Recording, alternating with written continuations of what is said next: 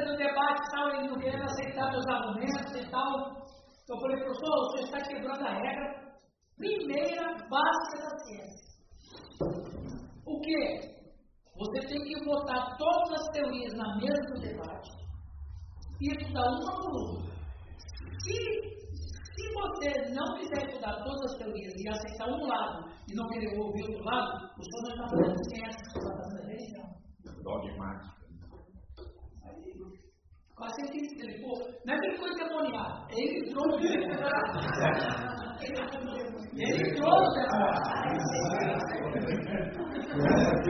É pior! É pior que ficar demoniado, é que o cara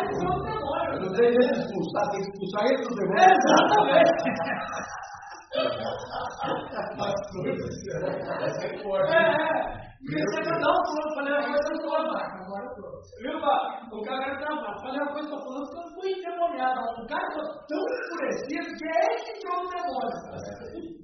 Nem o demônio queria dizer. Ah, meu demônio, é assim mesmo, né? Nem o demônio quer. Sangue de Jesus. Gente, entrando no sexto selo, pastor, mas antes de entrar no sexto, com a bola de macete? A Rose tem uma pergunta para você. A Rose quer saber, fala, fala. É de Rose. Lá no quarto seu, é, fala que um quarto da, da população vai ser aniquilada. Na concepção do pastor da, da luterana aí, isso já aconteceu ou vai acontecer? Porque se a gente for votar nisso. Não, não, é. é, é somar todas as coisas, né? É, o, o, o texto lá do, do quarto selo, quando ele diz lá, é, depois de dado a autoridade sobre a quarta parte da terra para matar. Onde está aqui? Versículo? Versículo 8. 8, né? Uhum. Isso. É, existem outros textos que falam de quarta parte. A gente vai ver sobre as promessas também, que fala quarta parte. O que existe de interpretação desse versículo é, ou, ou, ou, pode ser uma. Por isso, quando existem algumas outras interpretações, a gente vê o que, o que é mais viável, o que é vida mais. Dizem que vai ser no futuro, é isso aí mesmo, vai morrer. Outros têm essa interpretação que é a somatória de todas as vítimas guerras que tiveram passado. É, é. Eu não vou muito por essa, essa lógica, porque foi feita uma pesquisa. Foi feita uma pesquisa pelo Instituto de Estatística Norte-Americano e eles fizeram um cálculo de quantas pessoas morreram em todas as guerras, desde o primeiro registro. Fizeram um cálculo de todas as pessoas que morreram nas guerras entre soldados e civis. E, claro, estatística é uma estatística, 3% para mais, 3% para menos. Magia. Diz que morreram 3 bilhões e 200 milhões de pessoas. Então, se a gente vai ah, notar mundo hoje, o mundo hoje, então, você vai pegar até do começo, então já não é a cada parte. Se morreram 3 bilhões, nós estamos falando de 40% da população. Hoje. Hoje, que nós estamos com. Indo para 8, né? 7 bilhões. 7. Então, 7, 3, metade. Claro, não estou dizendo que essa estatística é, é um número aproximado. Eles, eles têm os seus dados lá. 7 bilhões. É, de... São 7 bilhões de pouco. Com 3 bilhões. Essa, essa estatística não entra no passado. Tipo, não, é. As, as cruzadas. Tudo, desde o começo da história. Deu 7 bilhões. Desde a primeira, desde a primeira índice de guerra relatado na história, relatado na história correndo a história, guerra civil, guerra mundial, guerra local, guerra regional, guerra de toda a natureza, fizeram então este cálculo. Desde quando existia fome? Desde, não, desde, desde a época do ferro, desde a época. É época da paulada. Nos últimos, vamos descer ali, nos últimos 7 mil anos. Então eles tinham esse número. Então, se vai somar tudo, então dá mais para essa a, a, a terça parte, nós temos, seria 50%. Então, pode ser, e aí a gente, que, que esse cálculo, por isso que a Bíblia não fala número, ele fala uma porcentagem. Porque número, você não pode dizer número porque a evolução, a população vai aumentando com o passar dos séculos. Então a Bíblia não fala exato número, mas é uma porcentagem. Essa porcentagem pode ser a porcentagem. Se nós temos 8 bilhões hoje, quantos, uh, sei lá, daqui a 100 anos pode ter 8 bilhões, 7 bilhões, 8 bilhões mais, enfim. Pode ser um número de um, de um, a terça parte que vai morrer pode ser de um, um período de 10 anos, não da história. Então, lá da história eu não acredito. Mas eu posso acreditar que de um período para frente. Pode até ser do nosso. Mas o nosso somatório é já indo finalmente. Acompanhando o progresso da população é, é, populacional. E resumo, depois do primeiro trabalho. Não tem acontecido ainda. Ainda não. Mas nós estamos chegando Próximo. próximo a isso aí. Pode ser depois do cavalo branco, então? As guerras? É, pode ser depois do, do, do cavalo branco, pode ser, né? Então a gente não sabe assim precisar, nós podemos ter ideias. Né? Obrigado. Entrando no texto, no texto. Tá, então a tua interpretação do cavalo branco é que o cavalo branco é o quê? Bem, a minha interpretação não, a interpretação que eu acredito. Sim, exatamente. Né? Tua perspectiva. Não, é, a interpretação que eu acredito, observando O texto. o texto, observando a história, observando os eventos e observando, assim, Giovanni, a própria simbologia do cavalo, dos cavalos, Sim. como fiz hoje no comecinho. Ah, você, você não estava quieto. Estava. O cavalo branco, ele representa o Evangelho. Então, eu vou voltar aqui um pouquinho. O Evangelho, ele, ele vai dizer o texto que o Evangelho saiu, ó, o cavalo é- e o cavalo branco saiu vencendo e para vencer. Na sua mão foi dada um arco, que simboliza vitória, e uma coroa na sua cabeça, que representa a vida eterna. Entende? Por exemplo, é a mesma coroa, pelo menos a gente vai interpretar que é a mesma coroa que os 24 anciãos têm. O que, que os 24 anciãos fazem com as coroas lá? Lembra lá? Eles tiram e depositam aos pés daquele que é digno. Então, essa é a- uma coroa que representa vida eterna, representa eternidade. O cavaleiro branco, ele sai com uma coroa na cabeça. O que, que o Evangelho traz em si na sua promessa? Vida eterna. E o cavalo vermelho? A guerra. Repro- é, simboliza a guerra. Né? Entendeu? Aí, aí o cavalo, aí vem, aí, então o que, que acontece, Giovanni? Por que, que o Evangelho ele saiu vencendo para vencer? Porque o Evangelho sempre vence. E até, inclusive, eu fiz essa É aplicação. muito estranho que esse, esse cavaleiro branco é o anticristo. É o anticristo. E, e, e quando você olha na contramão da história, não é possível isso. Ou seja, um falso Cristo. É, você sabe por quê? Até mesmo a própria interpretação pré-milenista não é possível ser anticristo, porque no governo do anticristo não vai ter guerra. E você vê que o terceiro cavalo, o, o próximo cavalo é guerra. Então não pode ter guerra junto com o anticristo, porque o anticristo, o Paulo vai dizer, como o mundo dizer, paz, paz, vem sobre repentina destruição. Então, uma das marcas do governo do anticristo, que a gente. Não, Nós já paz. falamos? Não, a gente vai falar Paz. é paz. Então você não pode ter o anticristo antes e com guerra depois. Então, então não é o anticristo. Até mesmo usando a interpretação A pré-milenista. não ser ah, o Armagedon ao final. Não, mas, mas não pode ser o Armagedon final, porque logo depois tem o cavalo amarelo. Então, dentro da lógica pré até mesmo dentro da lógica pré-milenista, não dá para entender. É a mesma história. Dentro da lógica da ciência, o- o- a segunda lei da termodinâmica de Isaac Newton é que tudo saiu do organizado para o desorganizado. E ninguém vai falar contra isso, porque Isaac Newton é o santo do cientista. E crente. E, é cristão. Inclusive escatologista. É, é. Ele era tudo aquele cara. Incrível. Então Isaac Newton diz que. Isaac Newton. Sir Isaac Sir Isaac Newton. Ele era primo do Dinos. Viu? Mas é Newton com com W, tá? Então, o Isaac Newton, na segunda lei da termodinâmica, ele vai dizer que o, o- o universo saiu do organizado para o desorganizado. Ele está falando de ciência, não é teologia. Aí a teologia que eu coloco. Quem organizou? Deus. Quem desorganizou? pecado. O Adão, através do pecado. Ok, isso aqui, e, e ninguém esconde com Isaac Newton. isso mesmo. Mas olha a, a questão da ilógica. O que, que diz o Big Bang?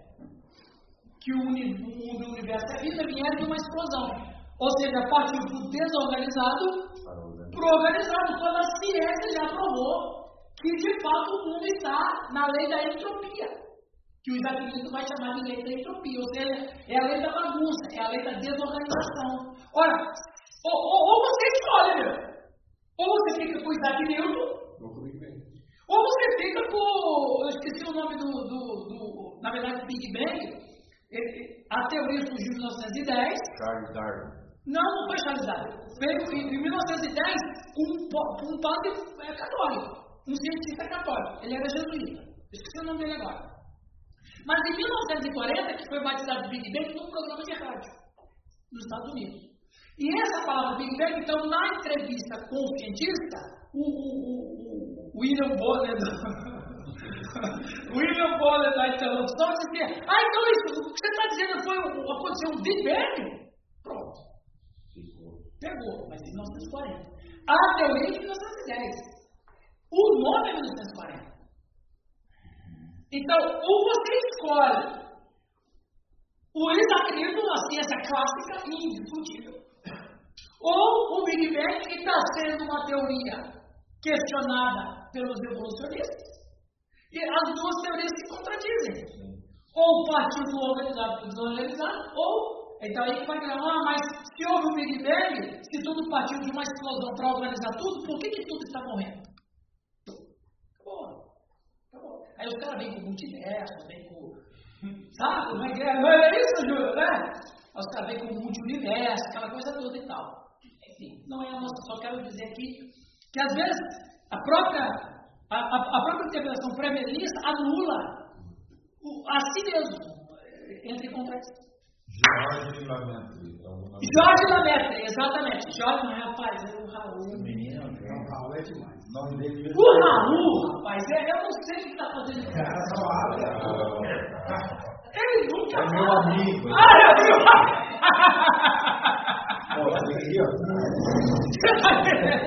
Jorge Lametre, é isso mesmo, um francês. Ok, pessoal. Vamos no centro. Esse aqui não é tão bom. Falar que ele. Não, porque eu conheci o nome. É. Ele é Charles Darwin. É. Só que, por exemplo, Darwin, Provavelmente ele é posterior a Darwin. ele é, ele é de Mas 1910. 1980. Agora, agora eu, eu, tava, eu, eu fiquei em dúvida entre Lametre e o Jorge Mendal. O Jorge Mendal foi um outro jesuíta cientista que descobriu a gene, por que o nasce negro, o nasce branco. É interessante, né? Aí ele criou as letrinhas MM, ele criou as letrinhas assim, ó. O, o, o, o Jorge Mendel, ele criou essa letrinha aqui, ó. MM e MM. Aí, e sabe como ele descobriu a origem do negro e do branco, cientificamente?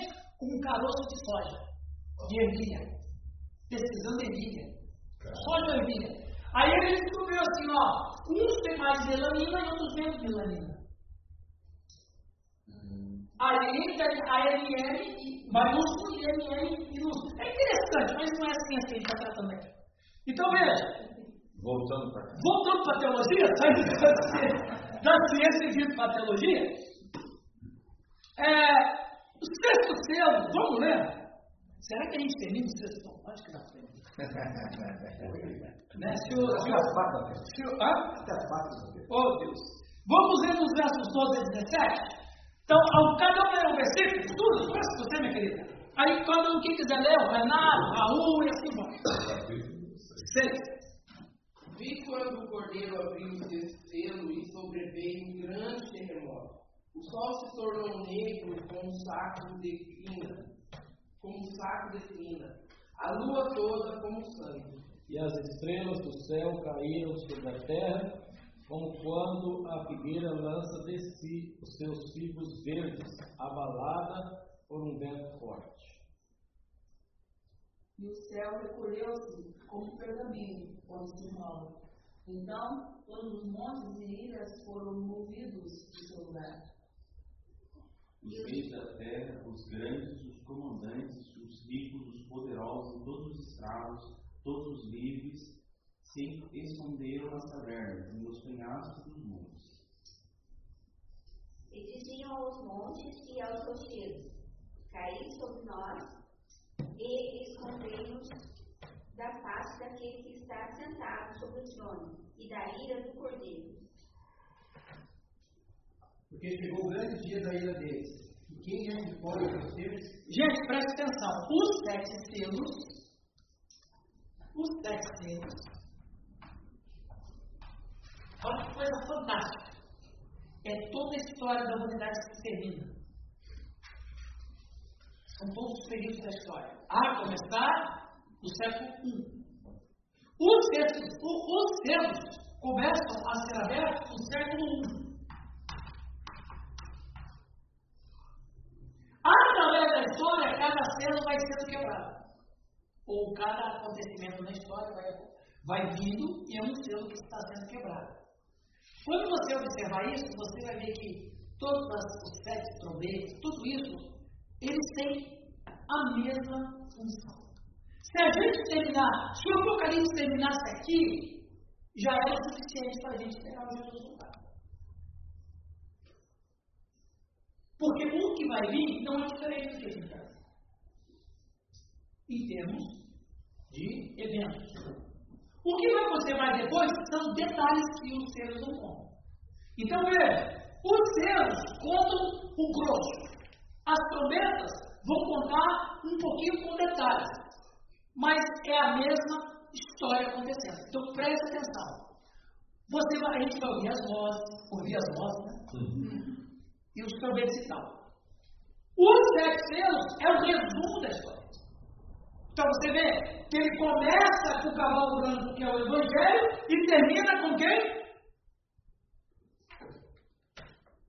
Que termina com quem?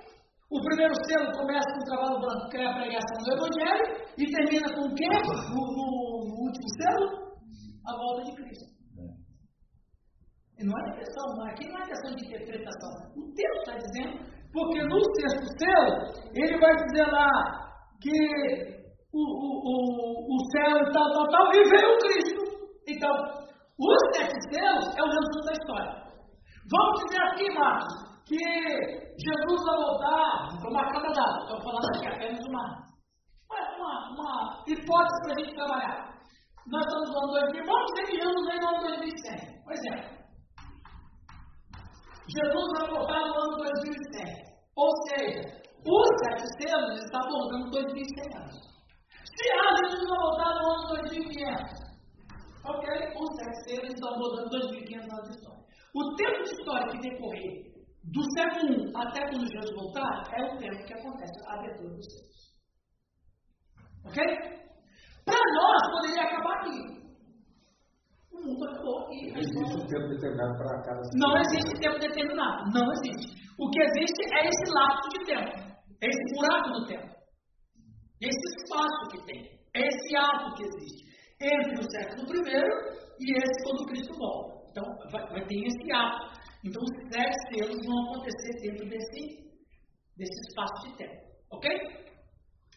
Aqui, olha que interessante. Alguém lembra? Para ler esse? O sexto selo introduz o dia do juízo. O medo, o terror, o espanto e a consternação daquele dia se descrevem sob dois simbolismos. Um universo sendo sacudido e os homens completamente aterrorizados, tentando se esconder.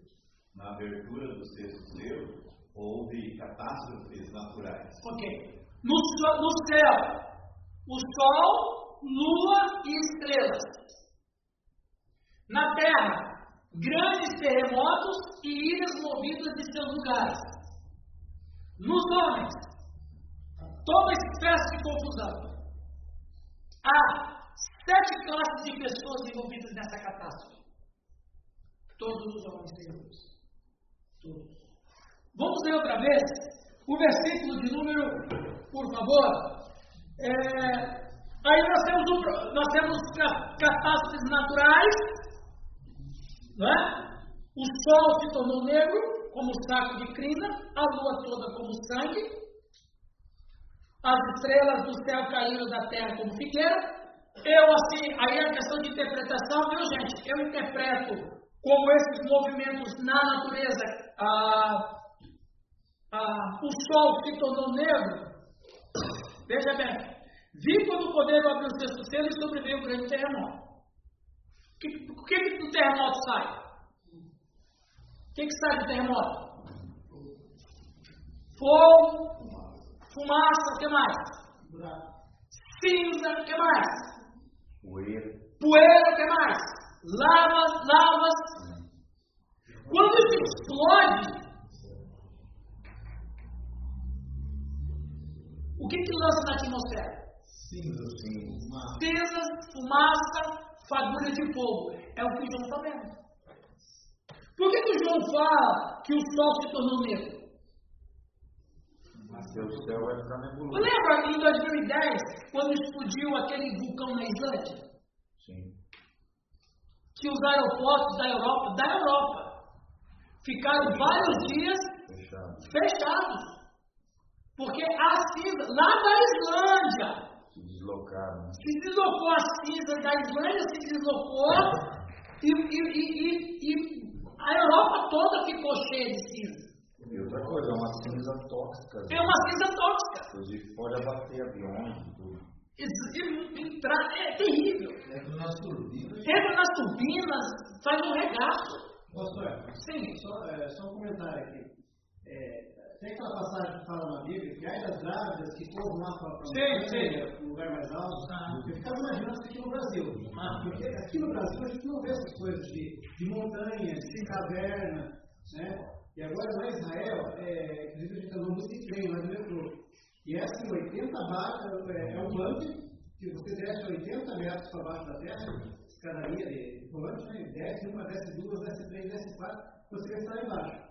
Mas assim, é, é, nos tempos modernos, e aqui fala lá no versículo que reis vão se abrigar, isso é, trazendo para a atualidade é perfeitamente possível. Estados Unidos tem bunker construído, outros países também. Sim. Nós vamos morrer tudo. É, a- o que você está falando, a questão toda é que esse evento ele vai ser global. Olha lá, um grande terremoto. Não precisa ser um grande terremoto para fazer grande estrago. Apenas precisa de um terremoto. Sim. Eu já enfrentei dois né? no México. Na México. Pensa no susto. No México é, exatamente. E Primeira agora, vez, primeira vez mesmo, eu que era o fim do mundo. Uhum. Exato. Agora, você imagina, pra, pra, a- talvez os mexicanos ou quem sofre geralmente abalo, já está meio é cultural o cara saber. Inclusive no É Japão. igual o Chile. O Chile É. também, quando acontece, também já sofri lá no Chile, duas vezes. É, para eles é normal, natural. É natural. No, no Mas Japão, é como se fosse uma, um, um, um vendaval para nós aqui, é um terremoto para eles. o, o, o Japão eles, eles constroem prédios com, com, com, com molas nas suas bases. Porque quando viu o terremoto, o prédio pode trabalhar e E açúcar no cimento. Ó, por exemplo, no Brasil, para colocar no cimento. As, as casas no México não tem telha de barro igual as nossas. Elas são tudo casas de concreto pré-fabricadas, todas quadradas. Sim. Então, o telhado é quadrado, não tem telha de. Entendi. Justamente por causa do terremoto. Se acontece terremoto, molha o telhado todo, né? E como ela veio toda de concreto. Quanto mais eles evitarem o dano É, físico, melhor. Olha, concreto. grande terremoto, o sol se tornou negro, claro, a cinza. É, a lua como sangue. Por que a lua como sangue? Vai ter guerra interplanetária. Não, não, não, não. Não, não. A lua como sangue é por causa das fagulhas do terremoto. É o enxofre e tal. Exato, a lua fica meio avermelhada. Pronto. Agora é interessante ter uma história, né, dentro desses movimentos proféticos e tal. Inclusive John Hart, um pastor americano, fala que Lá do Instituto Rádio? É, não. exatamente. Ah. Do Ministério John Hart. John Hart, em né? Texas, lá no Houston, Houston, Texas. Ele, ele teve uma época atrás aí, ele fez uma palavra sobre, sobre as luas de sangue, as quatro luas de sangue. E justamente ele falou de, de eventos, né? Ele fez uma, uma pesquisa histórica. Todo grande evento que envolve Israel, a nível de algum grande abalo é, é, que envolve o povo de Israel, aconteceram em luas de sangue. Uhum. É um fato histórico isso. E a próxima vai ser? Não, assim, ele não trouxe nada, né? Porque ia acontecer o fenômeno da lua de sangue e tal, uhum. num período, alguns anos atrás, né? E aí ele fez essa palavra profética falando sobre isso. Claro que na, naquele período específico não aconteceu nada demais, uhum. mas foi um, foi um fato assim, histórico interessante de se saber. Né? O... Inclusive, a criação de Israel em 1948, ela veio num dia de lua de sangue. É, e, e daí é para a turma que, que, que, estuda e gosta, ele, ele propugnou isso aí. É. E as estrelas do céu caíram na terra. Eu, eu imagino aqui uma chuva de meteoros. É. Não tem outra coisa. É. Pastor, está falando assim, é, cientificamente. É, basta o terremoto em um único lugar. Por exemplo, o Yellowstone, ou até a falha de Santo Deus. Sim, Nos Estados Unidos, basta ali uma catástrofe dessa magnitude que seria o mundo inteiro. Né? E, e, não sei é, é, a ordem do, do, dos fatores, mas acontecendo isso, é, o maior protetor de Israel é os Estados Unidos. Não tendo os Estados Unidos, qualquer país poderia tentar entrar, não sei, ah, nessa concepção, assim, fugindo um pouquinho de bíblico, né? Olha, ah, existem, é, é, como eu digo, existem tratados comerciais, tratados internacionais entre Israel e Estados Unidos, principalmente porque milhões de americanos são judeus. Sim. Ok? Existe uma economia. Agora, uma coisa também que eu vejo que vai depender muito é se o governo dos judeus continua não sendo de esquerda. Sim. Não, são conservadores. É, mas acontece que o, Netanyahu quase caiu, né? É. Então, se vai uma turma lá meia esquerdista lá, já viu, né? Tem uma, a oposição dele está lá, os, os, descendentes de, de, de, os descendentes do, do, do, do Saul tá lá. É. Mas assim, a gente foi lá, né, agora, esse tempo atrás, a gente observa que Israel ainda é um país, comparado com o nosso, que é liberal total, né, é, ainda muito conservador. Uhum. Eu nunca vi. É, eu acredito que eu é nunca vi num lugar famílias tão grandes, por exemplo, com tantos filhos. Uhum. Lá a coisa mais comum do mundo é você ver um pai, uma mãe judaica, judeus, né? É, tradicionais, ortodoxos, com cinco, seis filhos, é a coisa mais comum do mundo. É, não é? é tá Eles tomavam banho com roupas totalmente cobertas. Né? Então, assim, ainda é um país muito forte onde a religião, é, tanto por parte do islamismo, o cristianismo mesmo, que é mais liberal, mas principalmente o judaísmo ortodoxo, é muito forte essa, essa ortodoxia dentro da nação. E a religião influencia muito a sociedade. Por exemplo, nós, nós, nós passamos pelo Shabat lá, começa sexta-feira, mas 5 horas da tarde. Fecha tudo, é impressionante. O país para no Shabat. Uhum. País para. Ah, tudo, é. até ônibus para, vocês terem uma ideia. Eles estão seguindo. Tudo. Para tudo, país para no Shabat. E já, como eu estava falando ontem na aula aqui, o, o o, o cara pode, o judeu lá no, no, no Testamento, ele podia até cometer adultério, mas quebrar o sábado de jeito nenhum. o cara parado poderia adorar o dinheiro, mas quebrar o sábado de jeito nenhum. Né? E o céu, ah tá. E quando a palavra pelo vento forte, deixa cair os seus filhos deles. É. Aí temos um evento do grande terremoto que explode e ele é tão forte, tão poderoso, que deixa o Sol e a Lua atingidos pela sua cinza. Depois, logo em seguida, tem uma chuva de meteoros. O céu vai passar por um processo, verso 14, como ele diz aqui, recolheu-se como pergaminho. Aí, o, por causa do terremoto, e por causa da chuva de meteoros, o que aconteceu com os montes e as ilhas? Agora aconteceu uma, aconteceu uma diferença aí. Ué, não, não teve a, a, a o, o, o tsunami de 2004? Você sabe que alterou um eixo da Terra em milímetros, mas alterou? Sim. Você imagina um terremoto cheio de meteoro nessa magnitude. 2004 foi em Nova Orleans? Aquele foi o 2005 de Katrina. É, foi o Katrina. Katrina. É um- Inclusive, só um parênteses, o Billy Graham, ele, ele, ele, ele fez uma pregação tão forte naquele, naqueles dias, vendo o governo americano com o comunismo, esquerda na época, Democrata. democrata, uma liberação, uma, libera... uma coisa horrível dos Estados Unidos naquela época.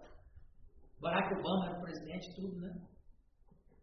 E, e o Bill Clinton, o, o, o Billy Graham, ele pregou dizendo assim: se Deus não punir a América, ele vai ter que pedir perdão para Sodoma e Gomorra.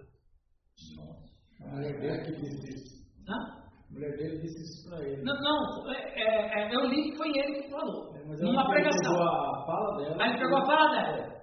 Então, mas é, foi uma pregação dele, né? Então fala. 15 dias depois veio Katrina.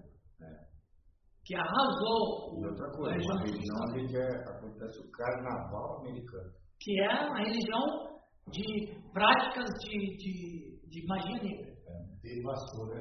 Devastou. Aí a- acontece que as igrejas voltaram a ficar cheias de novo no resto dos Estados Unidos por causa da papo do Billy Graham. É. Entenderam como foi uma voz profética. Né? Tá. Então todos ó, os montes e ilhas movidos de seu lugar. Houve um problema. Tá. Verso 15. Alguém lê para nós, por gentileza? Os reis da terra, os grandes, os comandantes, os ricos, os poderosos e todo escravo e todo livre se esconderam nas cavernas e nos penhascos nos montes. Então, ali, veja, eles falaram o quê? Alguém lê ali? Bem alto. E disseram aos montes e aos rochedos: Caí sobre nós e escondei-nos da face daquele que se assenta no trono e da ira do cordeiro. Porque chegou o grande dia da ira deles. E quem é que pode suster? Sabe qual é o- Não é questão, talvez, nem de interpretação, mas sabe qual é a questão de lógica desse texto?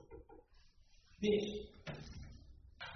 O sexto selo está acontecendo bem na época do Império do Anticristo. O sexto selo, ele, ele é apenas um resumo da história. Mas, mas capítulo 11 de Apocalipse, capítulo 14 de Apocalipse, capítulo 17 de Apocalipse, está acontecendo detalhes do que não fala o sexto selo, a gente vai encontrar detalhes no capítulo 11, 12, 13, 14, 15, 16 e 17. O sexto selo é um resumo, mas para os caras dizerem essa fala, pra- gente, presta atenção. Para os caras dizerem essa fala, é porque está acontecendo alguma coisa. Antes que o texto não diz. E o que estava acontecendo? Como que eles falaram assim? E disseram aos montes e aos rochedos: Caí sobre nós e escondemos da face daquele que se assenta no trono. Ora, se os caras estão dizendo isso, é porque nessa hora eles estão vendo Cristo. O que eu imagino dessa cena, gente?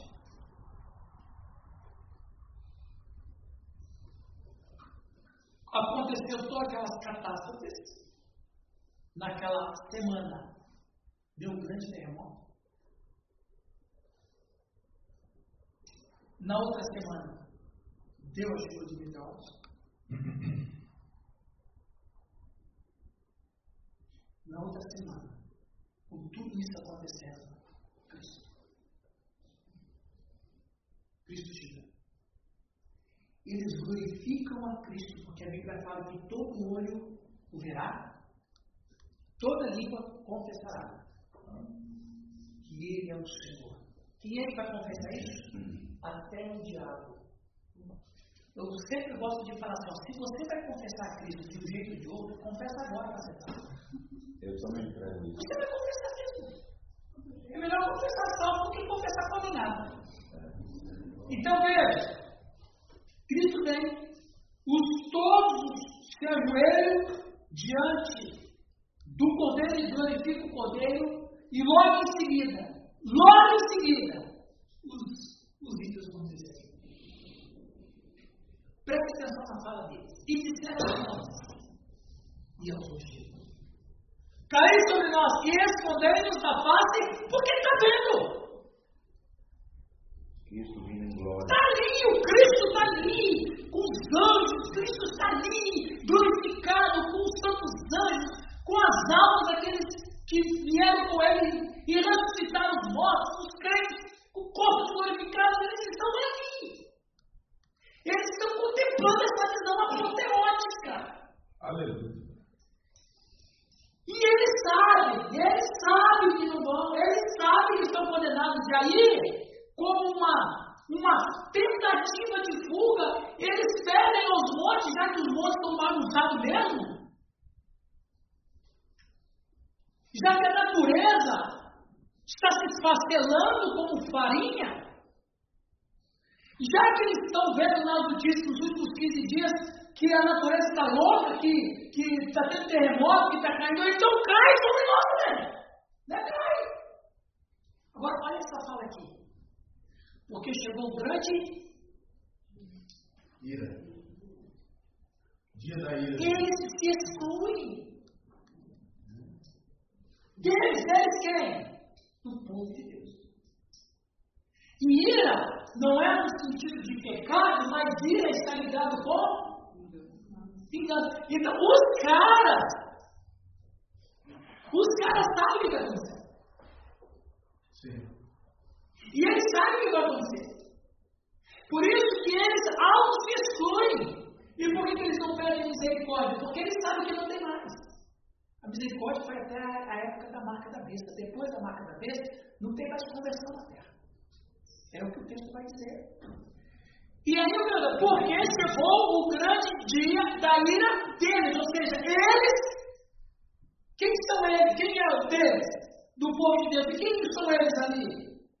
Do Império do Anticristo. Os caras que fizeram aliança com o Anticristo. Então, agora existem dois reinos. Um que podia e outro que veio mostrar que o outro não podia mesmo. O reino de Deus será absolutizado. Por isso que eles dizem, da ira deles, eles estão fora porque sabem que não tem mais jeito. Está fora mesmo. Está fora mesmo. Interessante, não é, cara? Interessante criar isso de acordo com a própria escritura sem inventar nada por fora. O que é isso? Fala, Raulzão. Ira, quando a gente olha assim os salmos e etc., tem na mente assim os evangélicos né, certinhos, porque eu estive conversando com algumas pessoas católicas aqui da cidade e um deles me aborda e outros, mas esse daqui diz assim, puxa pastor, você foi no encontro do qual o Espírito Santo fala ao nosso coração e a gente precisa evangelizar essa cidade. A gente precisa botar Jesus na cabeça deles e tal. Eu fico olhando pro cara, eu quase me converto, né? Assim, tá. Então a leitura de Deus é no coração do ser humano, né? lá no íntimo do coração. E se no íntimo do coração ele adora, ele crê que Jesus Cristo é o Salvador, essas periferias de chamada idolatria, etc., exatamente condicionado pela ignorância deles. Né? Ah, como que ele estaria dentro desse contexto? Estaria ali protegido? Não. Ah, é, ok, Aqui, pergunta. porque é um, é um- Eu- eu- Deus não é via religião. Você faz o seguinte, você guarda essa sua fala quando a gente chegar em Apocalipse capítulo 11. Tá. Porque eu vou tratar disso em Apocalipse capítulo 11. O cara está dietando já. Não, porque tu É. Olha, Alex ficou até nervoso. Eu estou aqui com a ideia, eu estou aqui com a ideia da, da, da caia sobre nós os montes, né? É. Então, e esses aqui, será que? Então, mas, foi- mas é, essa sua preocupação é justa, certa, boa e santa. Mas eu vou falar dela em 11. Eu não quero adiantar. Porque se eu te adianto agora, vai faltar sinal para mim, não para quem. Ele vai ter argumento. Eu não quero argumento. Mas veja, mas assim, o começo da sua fala foi o seguinte, viu gente? Presta atenção. Isso é uma coisa importante que eu vou falar. Quando a gente vai evangelizar um católico romano, A gente tem que ter duas coisas com ele: amor e paciência. Sim, exatamente. Por duas razões. Dois, por duas outras razões. Primeira razão, a idolatria. A idolatria do católico romano, ela tem de duas naturezas. E uma é mais difícil que a outra. E aí que a gente tem que ter. A primeira natureza da razão da idolatria, não tem, Giovanni, você vai falar isso lá no seu podcast lá. A primeira natureza da, da, da idolatria católica romana é de ordem espiritual. Ele tem uma ligação espiritual com o ídolo. Ele depende do ídolo, ele ora o ídolo, o ídolo é tudo para ele. Só que tem uma outra natureza pior do que a espiritual. A espiritual ele se, ele se, ele se libera. Ele encontra Deus, Deus é o único Deus, é outro Deus mesmo. Isso aqui é uma imagem, isso aqui não faz absolutamente nada. Essa imagem aqui é uma, uma coisa inanimada, morta, não carregada para um lado para o outro, e acaba sendo uma coisa ilógica e adorar uma coisa que eu mesmo criei. Então, espiritualmente, ele se liberta. O problema é a dependência psíquica. Esse que é o problema. E o cara vai chegar e vai dizer assim, não, isso aqui não é de Deus, e Deus é o único que vai fazer. Mas o católico, mais do que uma, um- uma ligação espiritual, ele tem uma ligação, uma ligação psíquica. Ele depende psiquicamente. Ele precisa do ídolo. Porque, sei lá, vai ter, né? É, O pastor Corte ele fala isso, sobre isso. Ele fala o espírito de bastardia, de orfandade, principalmente na nossa nação, acabou gerando essa idolatria a Maria, por exemplo. Ou seja, uma carência psíquica. É é psíquico. Gera uma, a- vamos dizer assim, diminui a figura paterna, Sim, sim, sim. né? Um Jesus ausente, um José que é um coitado, e Maria é exaltada como Aham. supermãe. E por detrás disso, ele fala, Então, né? é. Existe esse espírito de É mais orfandade. fácil, é mais fácil libertar uma pessoa, eu que trabalho no caminho, é mais fácil libertar uma pessoa das drogas do que libertar Exatamente. A, a dependência psíquica, a dependência Emocional. emocional psíquica é muito grande. Ele tem uma dependência mesmo. De tocar ídolo. De estar com o ídolo no bolso, no peito. Mais do que espiritual, o mais difícil é se libertar aqui. E às vezes é maior do que até a própria. É muito Não maior. natural, né? Por isso- fora pra dentro, assim, pode Por- ser é, exato. Então, quando a gente evangelizar um católico romano, ele tem que ser liberto do pecado, da escravidão espiritual e da dependência psíquica. É muita coisa. Um católico se converter, rapaz, é um milagre. É mais fácil um viciado em droga se converter do que um católico, porque ele tem outras áreas da vida que de libertação. Tem um cara que é área espiritual. Mas é complicado. Aí, se, e se você vai evangelizando outros tipos de religiosidade, você vai ver que as camadas vão ficando mais difíceis. É difícil o budista, é difícil o confucionista.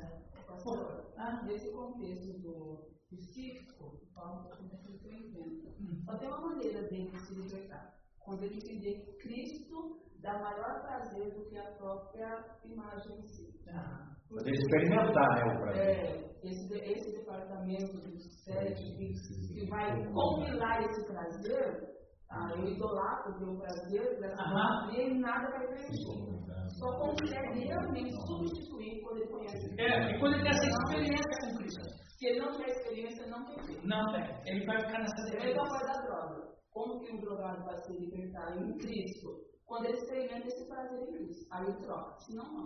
Então, só uma fala do Raul foi muito boa, aproveitei aqui para a gente falar isso. Gente, vamos só entrar um pouquinho, já vamos. Deixa eu só agendar aí, então. O que, que a Rosa, o que, que a Rosa quer perguntar? A dúvida da Rose. Mas assim, o nosso, eu sou berço católico, Ah, a Rose é um berço católico também. Eu acho que é muito mais difícil para aquele é, evangélico, nós somos evangélicos, É, né? é. mas eu acho que é muito mais difícil para aquele evangélico que tem um berço totalmente evangélico, É, fazer que é. ele é um católico. Verdade. E o pastor foi muito quando ele falou assim: é preciso amor e paciência. isso, isso. A gente estava lá em Jerusalém, né? na, na igreja de Santo Sepulcro, que é a igreja que os católicos foi onde Jesus foi crucificado. E lá tinha bem a tábua lá que, que Jesus ficou deitado. Foi sepultado. É, e, e, e tinha umas, umas pessoas lá assim, Baixando. a, a tábua, né? E, e ali, em prantos, ali chorando e deitado, daí uma, uma das companheiras que estava com a gente falou assim, o que, que eles estão fazendo? Eu olhei para ela e falei assim, estão rezando. Né?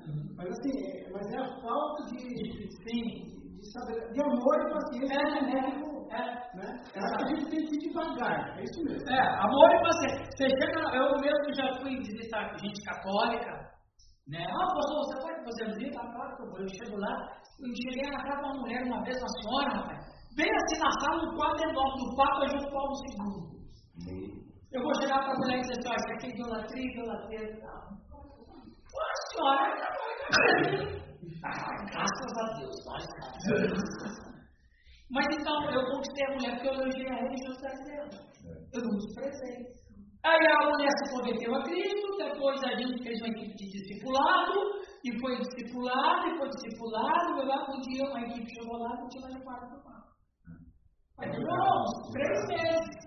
Pastor, Chegou. E é tão específico, eu vou até citar o caso do meu pai. Olha lá, testemunha agora. O meu pai, católico a vida inteira, estudou em seminário, e ele só se converteu, sabe quando? Quando a mãe dele morreu. Olha, Foi uma coisa assim que né, teve que esperar. Não, minha que coisa interessante. o processo de tratamento que eu uso lá na clínica, é quando a pessoa chega, é difícil você tirar o que está dentro dele para depois colocar outra coisa. Você tem que introduzir algo para que aquele outro vá saindo. Vai, vai sair. Entendeu? Não dá pra. Aí nós vamos arrancar tudo mesmo porque aí vai ficar vazio e ele não tem medo disso. Agora, quando você vai colocando outra coisa, aquilo vai substituindo o prazer de uma forma melhor, aonde a, luz Sim. vai entrando, a breva vai saindo. É, amém. Apocalipse capítulo 7 é emblemático também, porque o, o, a teologia russelita, vamos falar em termos técnicos, né? Para não ser ofensivo. Vocês sabem quem são os, os, os discípulos de Charles Taylor Russell? Testemunho de Jeová. A teologia russelita vai dizer que são esses. 144 mil. Mas vamos estudar. Esse povo aqui não são nada, É, exatamente, são os, os discípulos de Russell, né? É um morumbi lotado. é verdade, né? Mas aqui há várias teorias, né, pastor? Uns dizem que é só para judeu. Isso, tem. que é- Vamos, vamos trabalhar. Tem algumas teorias. Por isso que o, o pressuposto da ciência é colocar todas as teorias na mesa do debate. E, conforme a dialética, então você uma sobressai. No caso aqui, a gente, que a nossa ciência é teológica, temos que colocar todas as teorias na mesa do debate e, usando a dialética, a gente vai sair que, o que mais realmente é, é por aí. Mas ainda ali, é, dos 144 mil, vamos ver dos versos 1 a 4, por favor. 1 a 4. Quem não leu nada hoje? Levante a mão. Bem alto, tá, gente? Bem alto. Quem, quem não leu nada? Rosa? Ah, ok. Ô, Nil, você leu, né? Na Bíblia. Gente, ó, o milagre, o Nilton nem cochilar, está cochilando hoje. Né? O Nilton vai ler o verso primeiro, o José Henrique vai ler o verso segundo, a Suzy vai ler o verso, verso terceiro e o Renato vai ler o versículo 4.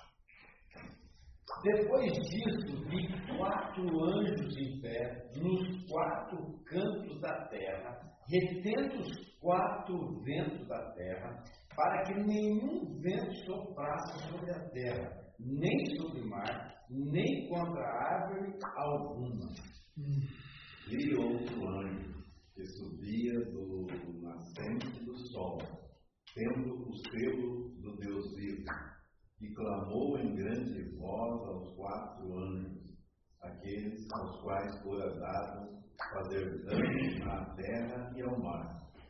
dizendo: Não danifiqueis nem a terra, nem o mar, nem as árvores, até selarmos na fonte os servos do nosso Deus. Eu vi o número dos assinalados e eram 144 mil assinalados de todas as tribos dos filhos de Israel. Ok. Olha que coisa interessante, irmãos queridos. Alguém lê esse slide aqui? Esse capítulo é a mesma cena do capítulo 6, mas em outra perspectiva. O capítulo 7 vem depois do capítulo 6 na ordem das visões de João, mas não parece ser a sequência da ordem dos eventos. Lá os quatro cavalos, aqui os quatro ventos. Lá os, quatro, lá os cavalos trazem o juízo, aqui os ventos do juízo estão prontos para começar a sua missão destrutiva. O fato de serem quatro anos nos quatro cantos da terra, da terra, assegurar os quatro ventos da terra, indica que o juízo que vai desabar é universal. Ninguém sabe. Veja, interessante esse texto. Os anjos estão prontos para tocarem as trombetas, para dar início às pragas. Os anjos são quatro e estão nos quatro cantos da terra. Agora é fácil interpretar quatro cantos da terra, não está? O que, que significa isso aí, José? Quatro cantos da terra. A terra é quadrada. Rapaz, é outro que não pode faltar aqui no nosso encontro, é o pastor Marcos. O, o, o Raul não pode faltar, o Nilton não pode faltar e o pastor Marcos não pode faltar. Eu não estou aqui. Está separando a família. Já está separando. Os quatro cantos da terra, exatamente. Né? Agora tem que tentar um detalhe. O, o mapa não está errado. Porque na concepção antiga o mundo era quadrilátero, sustentado por três elefantes. Não é? O Isaías vai dizer a redondeza da terra, mas ninguém, ninguém nem vê isso aí. Então, para os caras, então tá certo. O, o, o, o João, se ele escrevesse de outra maneira, os leitores não entenderam. Quando ele falou os quatro cantados, porque era a crença mesmo. O, o José, o Marcos está culturalmente correto. Não está correto geograficamente.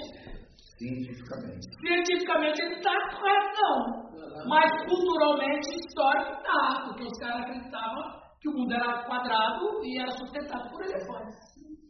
Né? Ok, e aí vai aquela ideia, né? Que Paulo queria muito ir para a Espanha. Lembra que o Romanos fala, Paulo queria ir para a Espanha? Porque na mente dele, Paulo ia pregar o Evangelho até o fim do mundo. Porque o fim do mundo para os caras era a Espanha. Mas ele não foi, né, pastor? É, é aí há, há, há controvérsia. Uns dizem que foi, outros que não foi. Ele ia parar em Roma para descanso de dinheiro. Mas, O Espírito não deixou. ah, mas, a ideia dele era seguir a ordem de Cristo, ir por todo mundo. Então, quando ele falou que ele queria para a Espanha, que ele queria pregar o Evangelho, literalmente, eu, claro que em 1500 a gente descobriu, 1400, 1492, né? o Cristóvão Colombo descobriu que o mundo Amém. não somente tem a vida depois da Europa, como também não tem quatro lados, é redonda a Terra. Mas vamos aqui. Então, ele, ele vê os anjos. Essa cena aqui, prestem atenção, já é uma cena de, uma, de um fato que vai acontecer no Império do Anticristo. E é uma cena que vai acontecer na segunda metade do Império do Anticristo. Porque preste atenção, as catástrofes, as tragédias naturais vão acontecer na segunda metade do Império do Anticristo. É um texto que vai nos orientar nesse sentido, ok?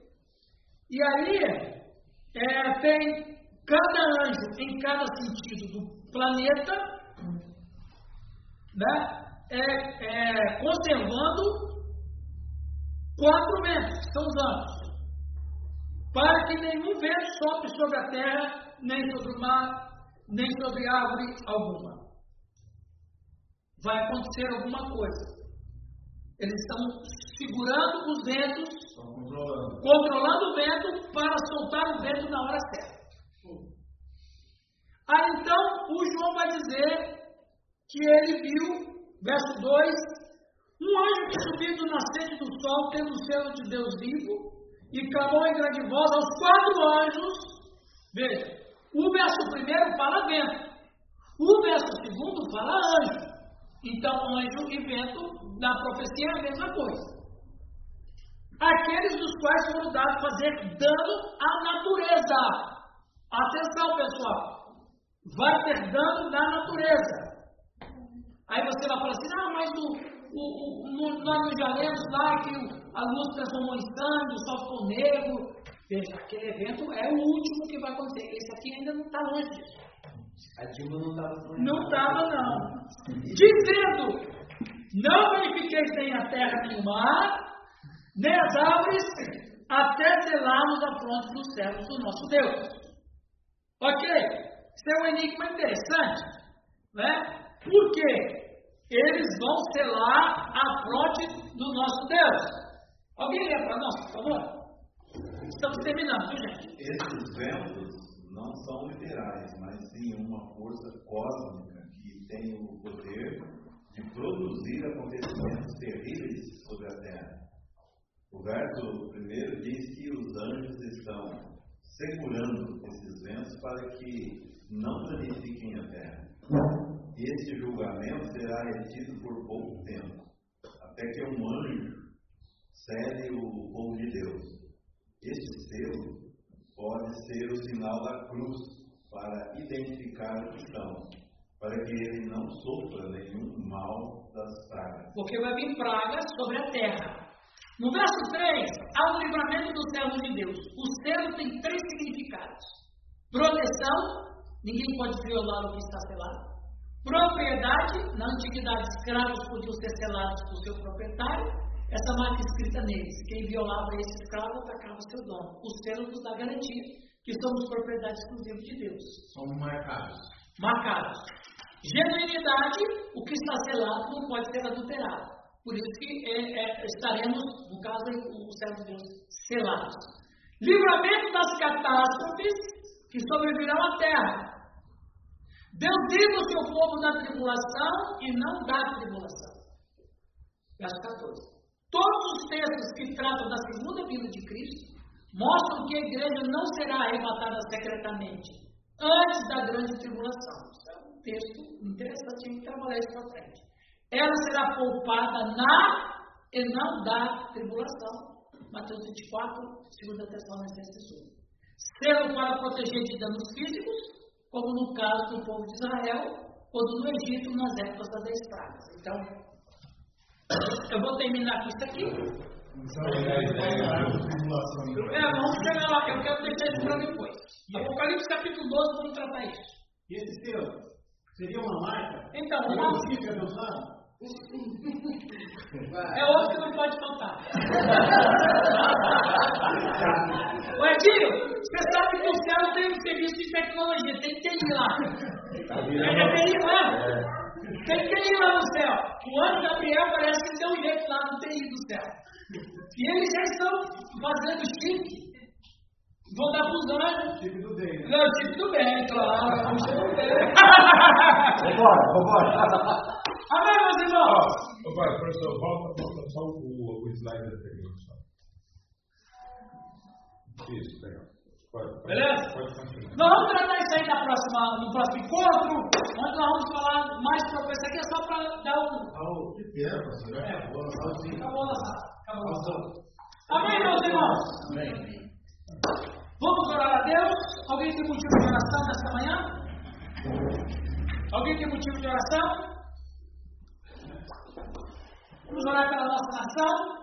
Vou pedir que o Raul nos despeça com oração, orando pelo Brasil, orando pela igreja brasileira, para que ela possa dar testemunho de sua fé em Jesus Cristo. É verdade. Sim, José. Saúde da minha sobrinha está fazendo quimioterapia lá, lá. Está sofrendo muito com quimioterapia. Vamos O nome dela? Sandra. Senhor, em nome de Jesus. Aleluia. Nós rogamos a Ti, Pai, pela Sandra. Amém. É o nome dela, o Senhor que a construiu, o Senhor quem sabe o que ela precisa.